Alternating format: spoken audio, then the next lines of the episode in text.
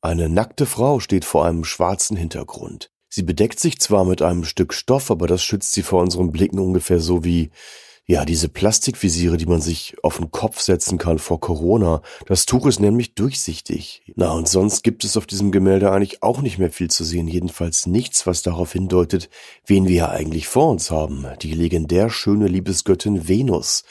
Gemalt vor fast 500 Jahren und eins der ersten Pin-Ups der Kunstgeschichte. Und mit dem Thema Venus, ja, da haben wir auch schon gleich den ersten Hit zum Thema dieses Städel-Mixtapes. Herzlich willkommen, los geht's.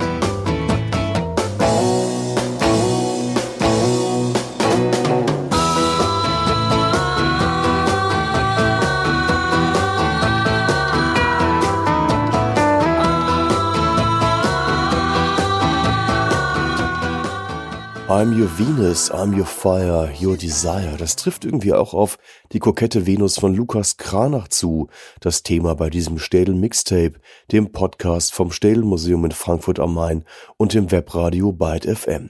Ich bin Till Kober und versuche hier in jeder Folge einem Kunstwerk aus dem Städel Museum einen Soundtrack zu geben. Das können wie die letzten Male Gemälde aus der Moderne oder Gegenwartskunst sein oder aber wie heute ein alter Meister der Kunstgeschichte, und zwar der deutsche Maler Lukas Kranach, einer der produktivsten Künstler seiner Zeit und Zeitgenosse Martin Luthers, zu dem kommen wir später auch noch.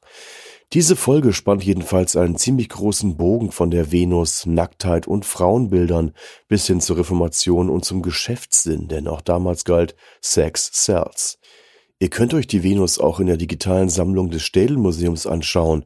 Den Link dazu findet ihr wie immer in den Show Notes. Währenddessen geht's schon mal weiter mit einer Venus, die offenbar stärker bekleidet ist als unsere. Bei der Band Velvet Underground, trägt sie Pelz. Hier ist Venus in Furs.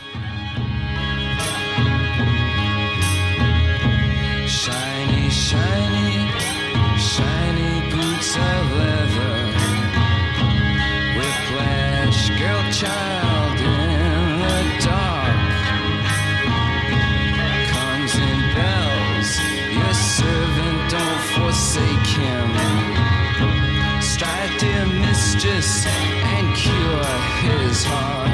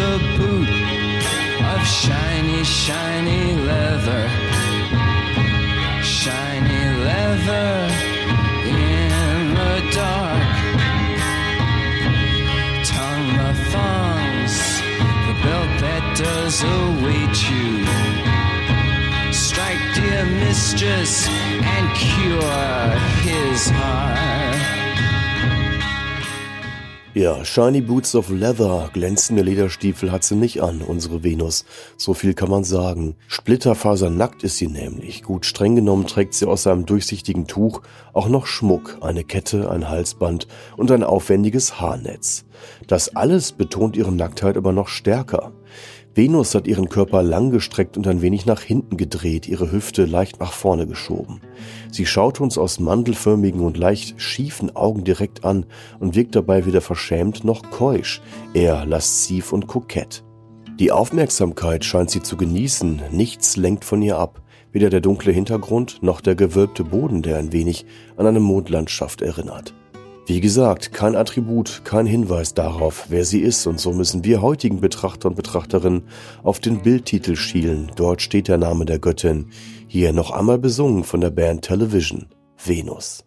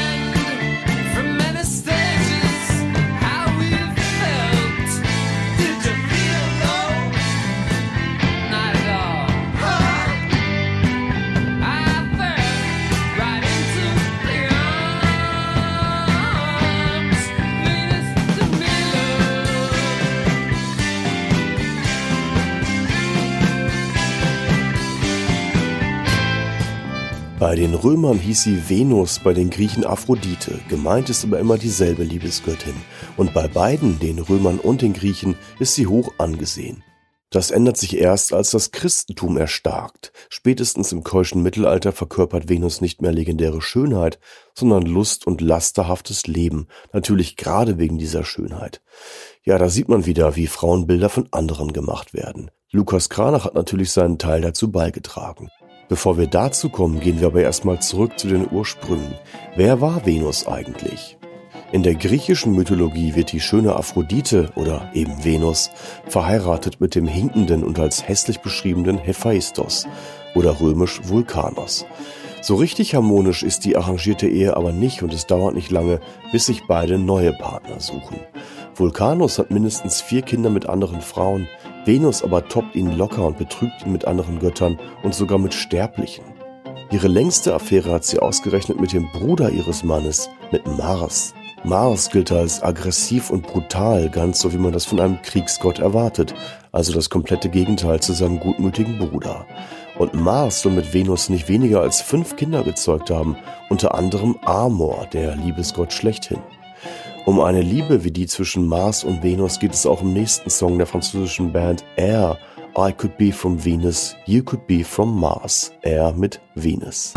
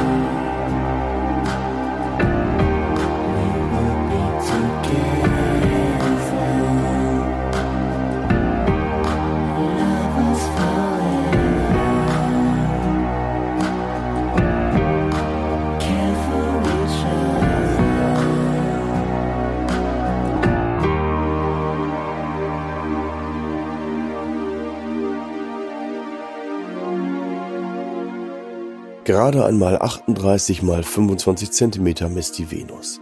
Lukas Kranach hat sie im Jahr 1532 gemalt. Seine erste Venus aus dem Jahr 1509 ist dagegen lebensgroß, auch sie ist nur bedeckt mit einem durchsichtigen Schleier. Man kann diese frühe Venus durchaus als Antwort auf ein Werk Albrecht Dürers verstehen, Konkurrent und damals das Maß aller Dinge in der deutschen Malerei. Dürer hatte zwei Jahre zuvor die ersten bekannten lebensgroßen Aktdarstellungen nördlich der Alpen präsentiert.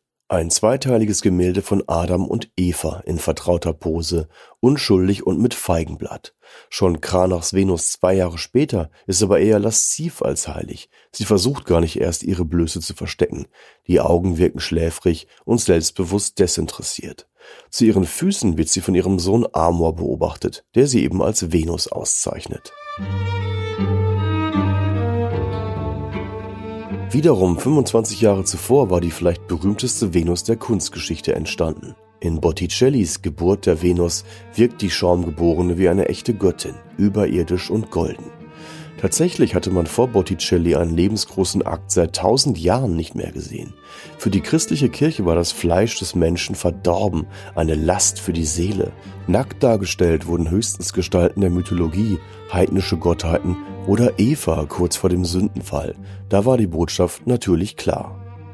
Maler wie Botticelli oder Cranach besinnen sich aber zurück auf die Ideale der Antike und auf anatomische Studien, weg von den stilisierten Darstellungen des Mittelalters.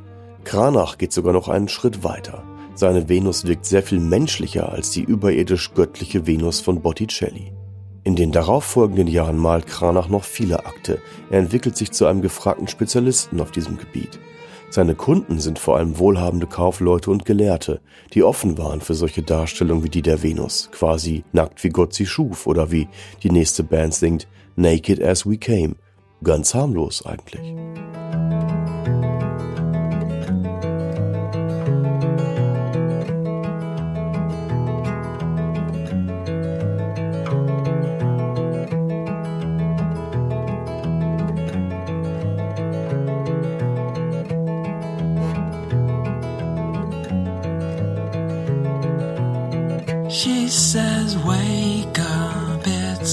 No pretending. I'll keep stealing, breathing her. Birds are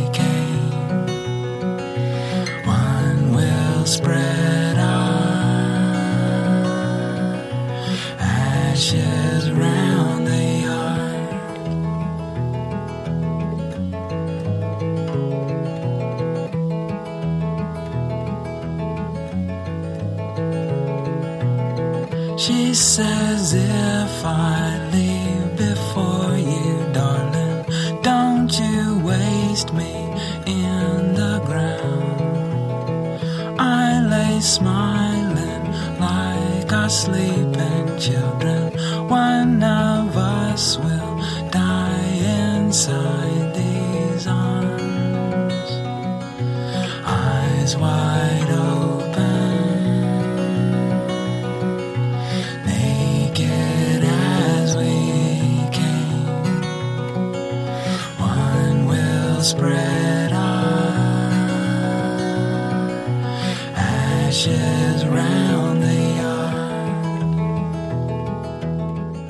Iron and Wine mit Naked as We Came. Ja, so malte Lukas Kranach der Ältere seine erste Venus, was damals, wie gesagt, noch durchaus gewagt war. Aber Mut, den hatte Kranach offenbar.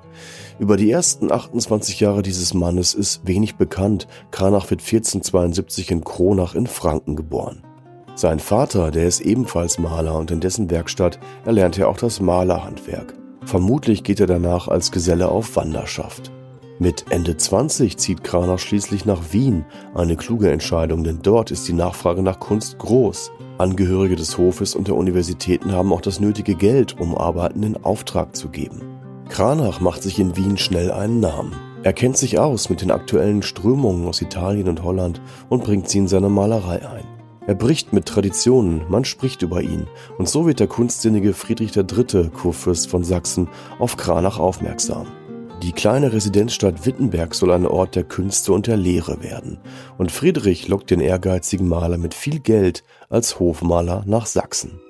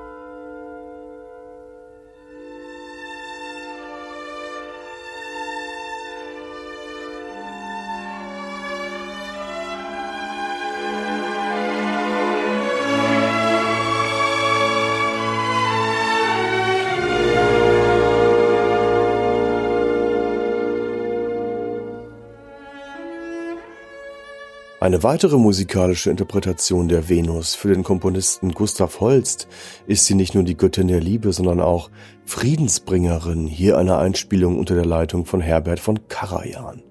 Kranach hat gut zu tun in Wittenberg. Neben seiner Arbeit für den Hof ist es ihm auch erlaubt, Bilder für private Kunden anzufertigen. Von Beginn an hat Kranach einige Lehrlinge, bald ein Dutzend. Trotzdem sucht er immer nach neuen Ideen, die Arbeit zu beschleunigen. Oft malt er nur noch die Umrisslinien selbst und die Werkstatt malt aus.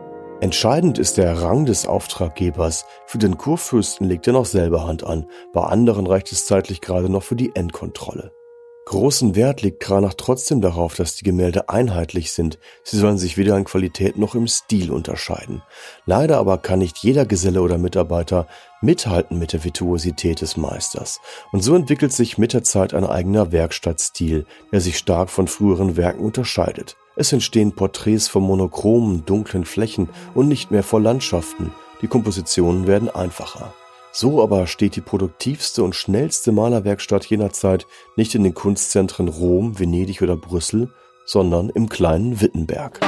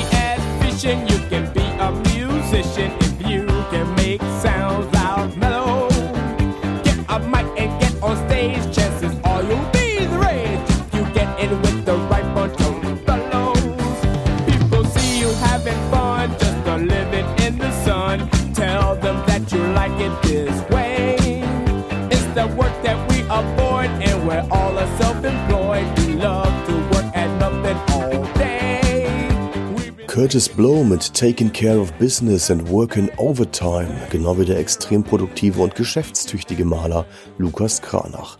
Ihm und seiner Werkstatt werden ca. 5000 Gemälde zugeschrieben, dazu viele Kupferstiche, Zeichnungen und Holzschnitte. Auch unser Werk, die Venus von 1532, ist vielleicht nur so nebenbei entstanden. Im gleichen Jahr bekam Kranach den Auftrag, 120 Porträts für den Kurfürsten von Sachsen zu malen und das am besten pronto. Auf seinem Grabstein steht nicht umsonst Pictor Celerimus, schnellster Maler. Kranach und seine Gemäldefabrik stellen sich aber auch in den Dienst einer neuen Idee. Am 31. Oktober 1517 veröffentlicht ein Wittenberger Mitbürger von Kranach ein Papier, das ihn schnell zu einem der bekanntesten Männer Europas machen sollte. Die Rede ist natürlich von Martin Luther und seinen Thesen zu Ablasshandel und Machtmissbrauch der Kirche. Wie Kranach in die ganze Geschichte involviert war, hören wir gleich, aber erstmal Musik aus der Zeit Luthers, ein neues Lied Wir heben an.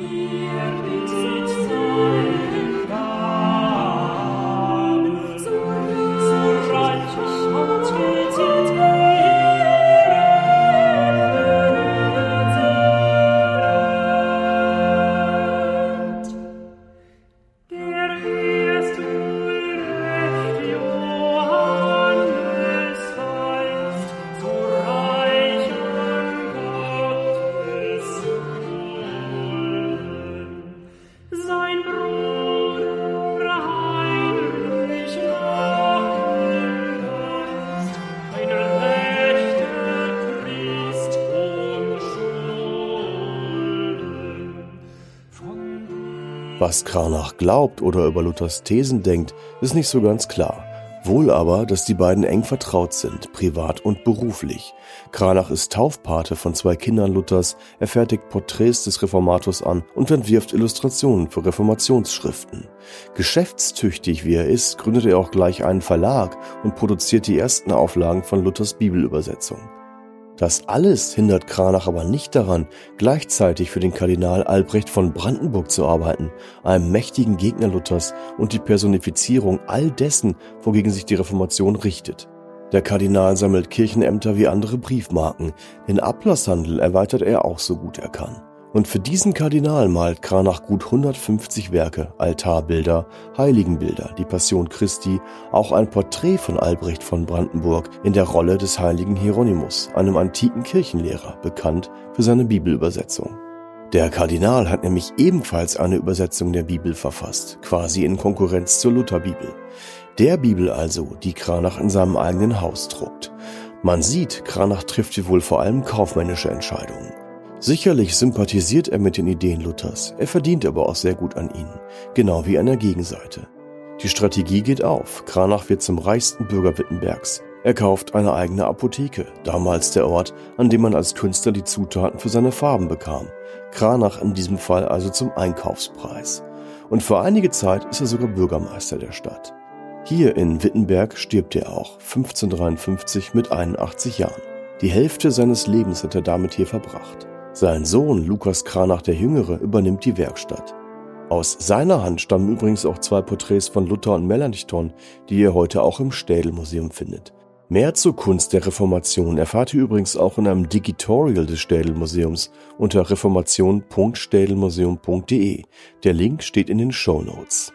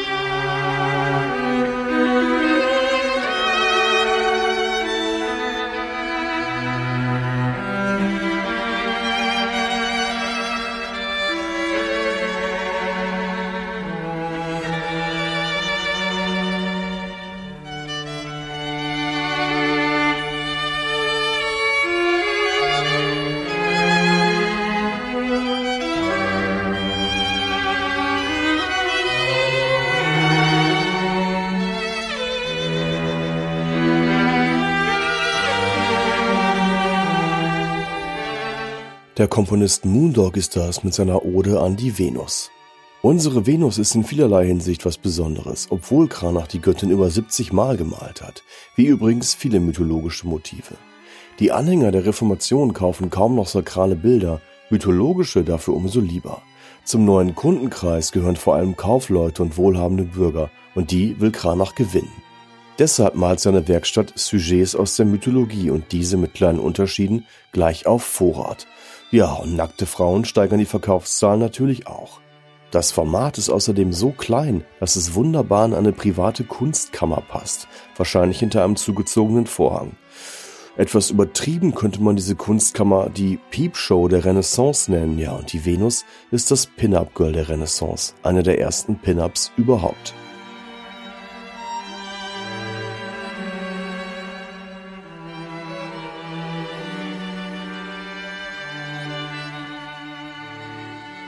Noch deutlicher wird der Charakter dieser Venus, wenn man das Bild mit einem anderen Kranach-Gemälde vergleicht, und zwar das der tragischen Selbstmörderin Lucretia. Die Version, die ich meine, ist im selben Jahr entstanden und hängt heute in der Akademie in Wien. Das Bild hat das gleiche Format, den gleichen schwarzen Hintergrund und den gleichen kargen Boden. Sogar die Körperhaltung ist fast identisch, genauso wie das durchsichtige Tuch. Trotzdem ist der Effekt ganz anders. Was bei der Venus als raffiniertes Posieren erscheint, sieht bei Lucretia so aus, als ob sie sich windet. Sie trägt keinen Schmuck, in der Hand dafür einen Dolch, den sie an ihre Brust führt. Lucretia begeht Selbstmord, weil sie nach einer Vergewaltigung nicht mehr weiterleben möchte. Dieser Gegensatz, der aus den gleichen Mitteln entsteht, ist so eindrucksvoll, dass man sich fragt, ob die beiden Gemälde nicht ursprünglich als Gegenstücke gedacht waren. Auf der einen Seite also die kokette, lasterhafte Venus, auf der anderen die keusche, treue, sich selbst aufopfernde Lucretia, also zwei Interpretationen von Weiblichkeit und weiblicher Liebe, im Fall von Lucretia mit einem schrecklichen Ende. Aus heutiger Sicht ist klar, dass es sich hier um männliche Blicke auf die Frau handelt, lüsterne Blicke versteckt in einer Kunstkammer. Wir können die Kranach Venus heute aber auch ganz anders sehen, nämlich als die alte Liebesgöttin der Griechen und Römer, selbstbestimmt und selbstbewusst. Das Gemälde ist also ein komplexes Beispiel dafür, dass ein Kunstwerk eben nicht nur den Blick des Künstlers oder der Künstlerin spiegelt, sondern immer auch den Blick der Zeit und derjenigen, die es betrachten, also uns. In der Musik kann sowas auch sehr unterschiedlich klingen, wie hier bei Glenn Miller, der ist nämlich treu für immer, faithful forever, und danach Esther Phillips, die ihren treulosen Mann einfach gar nicht mehr in die Wohnung reinlässt. Faithful forever, whatever I do. Remember, I'm true. Remember that. Faithful